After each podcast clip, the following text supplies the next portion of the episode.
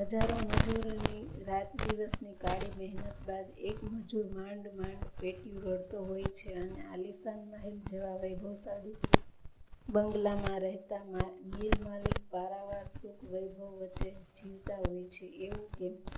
જગતમાં આવી વિષમતા કેમ છે? શું ઈશ્વર અન્યાયથી, અન્યાયી છે કે જે ભલા માનવીને વિના કારણે મોટી સજા કરે છે? આ બધા પ્રશ્નોનો ઉત્તર ભારતના ઋષિમુનિઓએ શોધવાનો પ્રયત્ન કર્યો એના ચિંતકોએ અને વિચારકોએ જીવનની આ ગૂંચને ઉકેલવાનો પ્રયાસ કર્યો.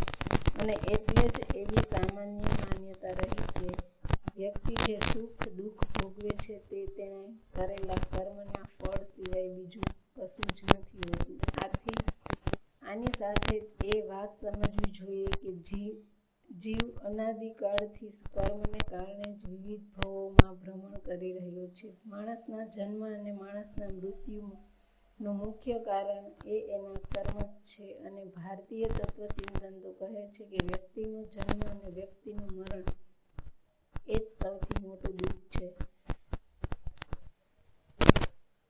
આવો કર્મવાદ ભારતના બધા જ ચિંતનોમાં પ્રાપ્ત થાય છે અને ત્યારે એ વિચારવાનું છે કે જો આ કર્મનું જ મહત્વ હોય તો પછી જીવનમાં પુરુષાર્થનું કોઈ મહત્વ નહીં.